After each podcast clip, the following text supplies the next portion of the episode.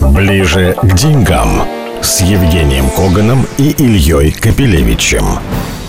Здравствуйте, мы ближе к деньгам с Евгением Коганом, автором популярного финансового телеграмма YouTube канала Биткоган. Э, Евгений, приветствую. Знаю, что да, время теплое, день. и ты на улице, поэтому, чтобы просто наши слушатели не удивлялись, что в какой-то момент там может прорычать мотоцикл или что-нибудь еще такое. Ну, давай. Что делать? Куда деваться от улицы? Влияние давай, улицы. давай, давай, давай, давай, давай ближе, ближе к делу, ближе к деньгам. Вчерашний день, я думаю, войдет в историю России как день девалютизации девалютизации, причем эпический день девалютизации, она начала назревать после прошлой пятницы, когда стало ясно, что НРД попал в список санкций европейских, о чем раньше и не говорилось даже. Например, мой банк, в который я свято верил, что он будет нормально работать с валютой, и с переводами прислал уведомление прямо в тот день, что онлайн SWIFT переводы в евро с этого момента прекращаются.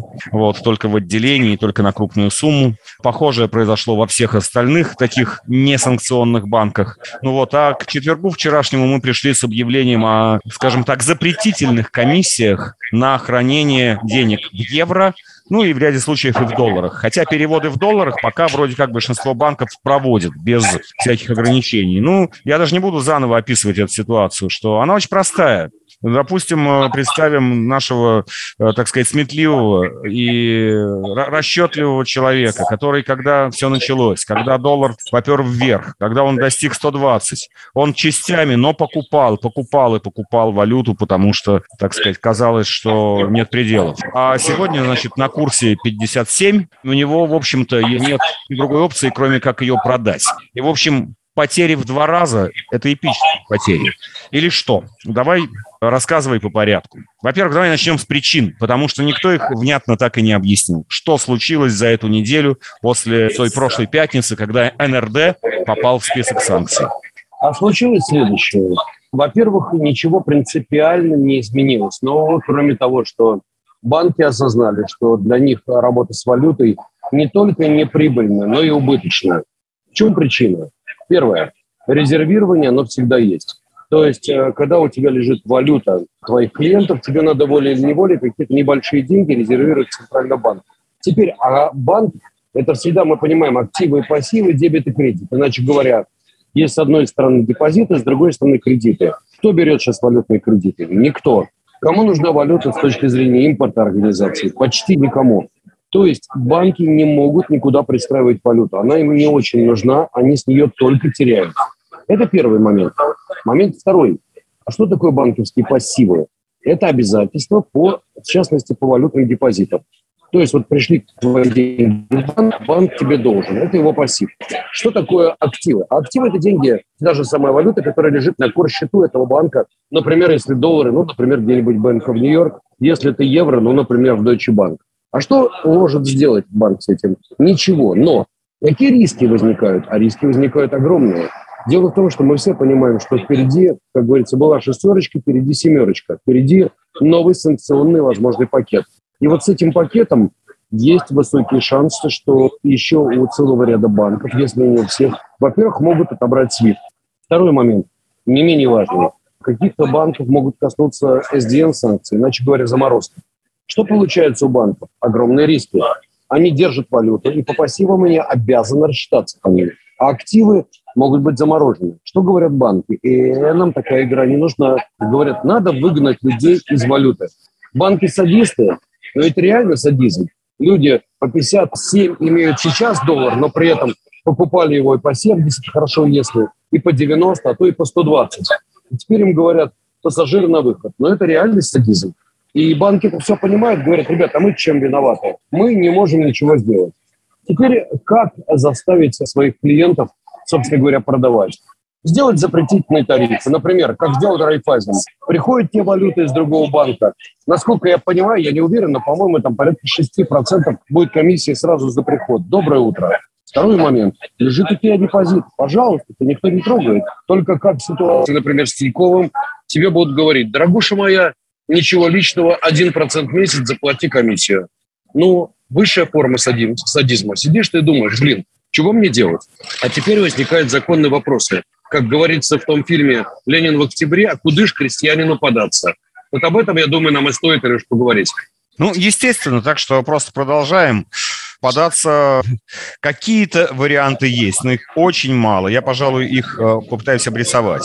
Один вариант – это, если есть возможность вывести деньги на иностранный счет. Но э, этих возможностей все меньше, потому что с переводами тоже плохо.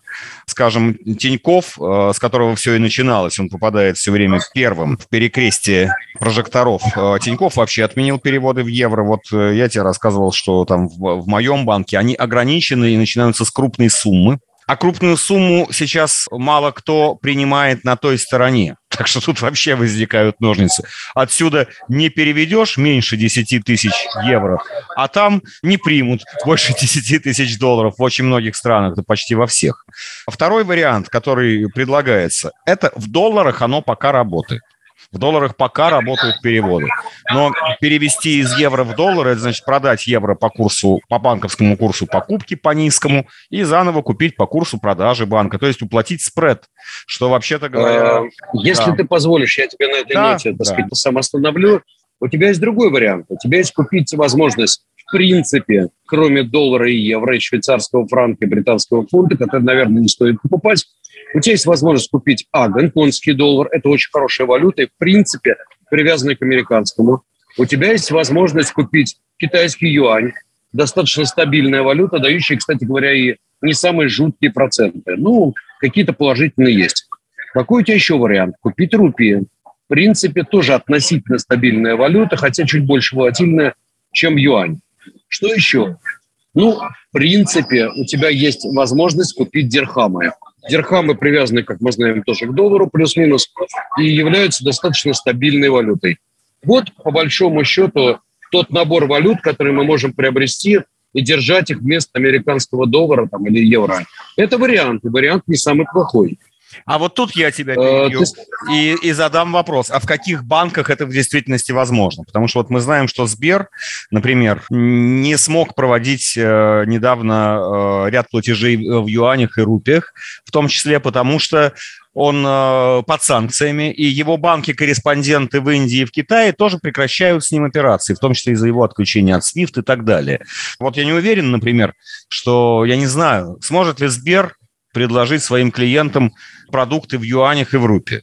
Но я так думаю, что Альфа всегда тебе предложит продукты в шекелях. Это я шучу, конечно. Вот. Но если серьезно, то я думаю, что надо смотреть просто, в каких банках есть какие варианты. И они, в принципе, есть. Надо спрашивать и в Тинькове, и в Росбанке, и в Райфазине. Варианты, в общем-то, имеются. И вот эти четыре валюты, на мой взгляд, это не самое плохое решение. Если ты спросишь меня, я бы перевел, наверное, в юани или бы в гонконгские доллары. Тем более мы знаем, что достаточно скоро питерская биржа начинает торги до Гонконга. Так что вот тебе вариант. Ближе к деньгам с Евгением Коганом и Ильей Капелевичем. Вот гонконгский доллар, расскажи поподробнее. Это ведь валюта, с которой мы почти не знакомы. Насколько она ликвидна, насколько вообще она присутствует на нашем рынке в виде тех или иных продуктов. Это как бы держать в голове или это есть такие способы перекладываться в гонконгский, например, доллар? Пока валюта это хорошая, она стабильная. Проблема в том, что у нас пока инструментов в ней нет, поэтому я говорю, что я бы предпочел что-нибудь менее экзотичное, типа юаней. А, но, в принципе, учитывая, что очень скоро питерская биржа начинает торги в Юго-Восточной Азии, точнее, на гонконгской бирже, я думаю, что гонконгский доллар будет все более и более востребован. Слушай, ну я несколько раз был в Гонконге, знаю, что валюта достаточно легко конвертируемая, достаточно ликвидная, и Гонконг будет бедно при всех своих плюсах и минусах. В общем-то, это один из э, таких вот финансовых центров мира. Не надо этого забывать. Дирхамы. Потому что просто Смотри. очень э, довольно большое количество россиян сейчас э, так или иначе связаны с Дубаем. Это ну, такой ну, начнем с того, что дирхамы – валюта, привязанная практически к доллару. Если ты покупаешь дирхамы, то у тебя практически то же самое, что ты купил американские доллары. Спред, ну, ты знаешь, не такой злодейский. И единственная проблема состоит вот в чем. Тебе надо тогда изучать инструменты на дубайской бирже. В принципе, они есть но пока для нашего соотечественника немножко экзотично. Жень, я, я не, не, не скажу с уверенностью, но с большой долей уверенности, что, скажем, счетов э, в дирхамах почти ни один российский банк не предлагает. Это надо тогда через брокерский счет делать. Насколько я знаю, в ближайшее время Московская биржа планирует запускать торги дирхамами. Да, это будет не самая ликвидная валюта, поэтому я говорю, что, наверное, сегодня не надо выпендриваться, искать добра от добра, надо просто идти покупать юани. По крайней мере, эта валюта понятная, инструменты по ней известны. И, собственно говоря, давай так, по-честному, китайская экономика, она вторая или где-то первая экономика мира. Поэтому я бы сейчас, вот знаешь, не сильно мудрствовал. Если у тебя есть необходимость купить валютные инструменты, ну, наверное, я бы их купил в юанях и не парился. А по принципу сегодня сделаю, а завтра подумаю. Вот как-то так. Хорошо. Еще сегодня, так сказать, э, для нас открыт российский фондовый рынок, который с момента превращения его в замкнутую песочницу, с которого деньги не уходят вовне, не приходят извне, но, тем не менее, так сказать, он в состоянии этой песочницы показывает достаточную, так сказать, стабильность. Э, что лучше, вот на твой личный взгляд, уход в валюту, будь то юань или в будущем дирхам, или в инструменты российского фондового рынка? Акции экспортеров это в определенном смысле прокси-доллар. Это такая, знаешь, аллокация на доллар. Обрати внимание, как только у нас доллар укрепляется, у нас акции «Газпрома», и особенно Норильского никеля, и особенно там Роснефти и других экспортеров нефти, они начинают расти. Понятно, что это не стопроцентная корреляция. Вот если у гонконгского доллара там, или у дирхама корреляция очень высокая, то здесь корреляция не стопроцентная, но тем не менее акции экспортеров могут тебя выручить. Какие? Опять же, мудрствовать не, не надо, здесь все известно. Мы понимаем, что есть «Газпром», «Роснефть», так сказать, и прочее, прочее. Вот туда и надо идти. Кто еще? А еще вот что я тебя спрошу, э, подожди, вот что я еще спрошу. Значит, мы в последние годы, ну, так сказать, рядовые вкладчики-инвесторы, привыкли предпочитать облигации акциям, потому что фондовый рынок э, для нас тоже вещь, так сказать, исторически опасная. А вот облигации, они все-таки имеют какие-то фиксированные показатели. Скажи, пожалуйста, э, есть ли в арсенале, в ассортименте рублевые облигации именно внутри страны, на которые можно было бы посмотреть, если ты вынужден продавать евро и доллары вот по этому крайне незавидному курсу. Да, разумеется, мы это понимаем. Только единственное, ОФЗ бы, наверное, я уже брал бы с опаской. Дело в том, что ОФЗ сильно выросли. Некоторые дальние бумаги выросли процентов на 50-55 с момента марта, когда только открылись торги. И, кроме того, купоны довольно неплохие. Сегодня там доходности все-таки не очень большие. Я посмотрел на корпоративные облигации, дающие 10, 11, 12, 13, иногда даже 14% годовых. На мой взгляд, это может быть одним э, тоже неплохим решением.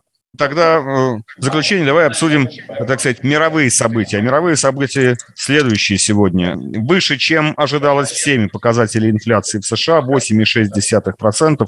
Самый высокий уровень с 1981 года. На этой новости вертикальное падение показывают фьючерсы на американской бирже.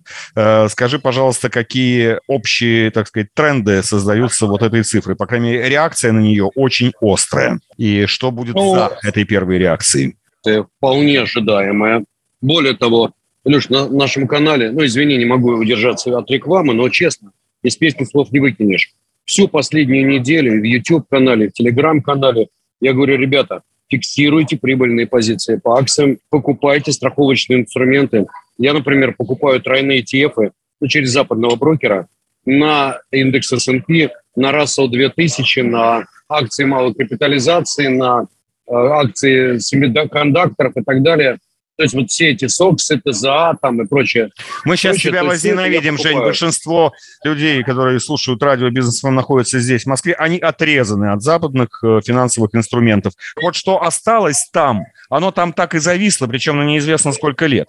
Ты, пожалуйста, сформулируй какие-то общие макроэкономические выводы по поводу этих цифр и реакции рынка на них, вот такого вертикального падения фьючерсов. Да, реакция рынка, понятное дело, что очень негативная Инфляция, всплеск инфляции означает, что пойдет более жесткая и непримиримая борьба с ней. Это означает, что к концу года ставка по доллару, скорее всего, будет никак не меньше, чем 3,5-3 с четвертью, а может быть даже 3,75.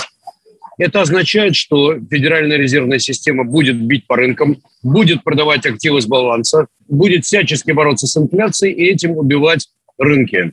Это может повлиять в итоге на цены на commodities. В итоге может повлиять на цены на многие очень вещи, которые экспортирует Россия, и косвенно ударить по российскому экспорту. Ну а далее, может быть, это повлияет и на то, что рубль перестанет укрепляться, пойдет в обратную сторону. Так ну, что а все вот... в экономике циклично.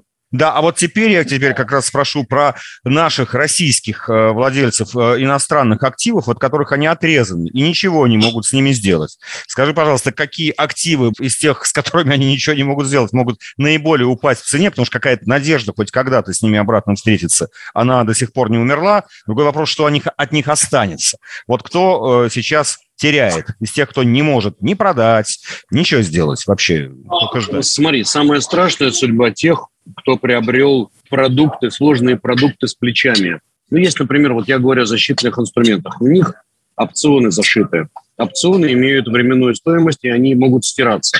Вот больше всего не позавидуешь тем, кто имеет инструменты, в которые заложена временная стоимость. То есть если у тебя акции там какого-нибудь Боинга, там, я не знаю, Apple и так далее, можно с ними пересидеть и год, и два, и три, и пять.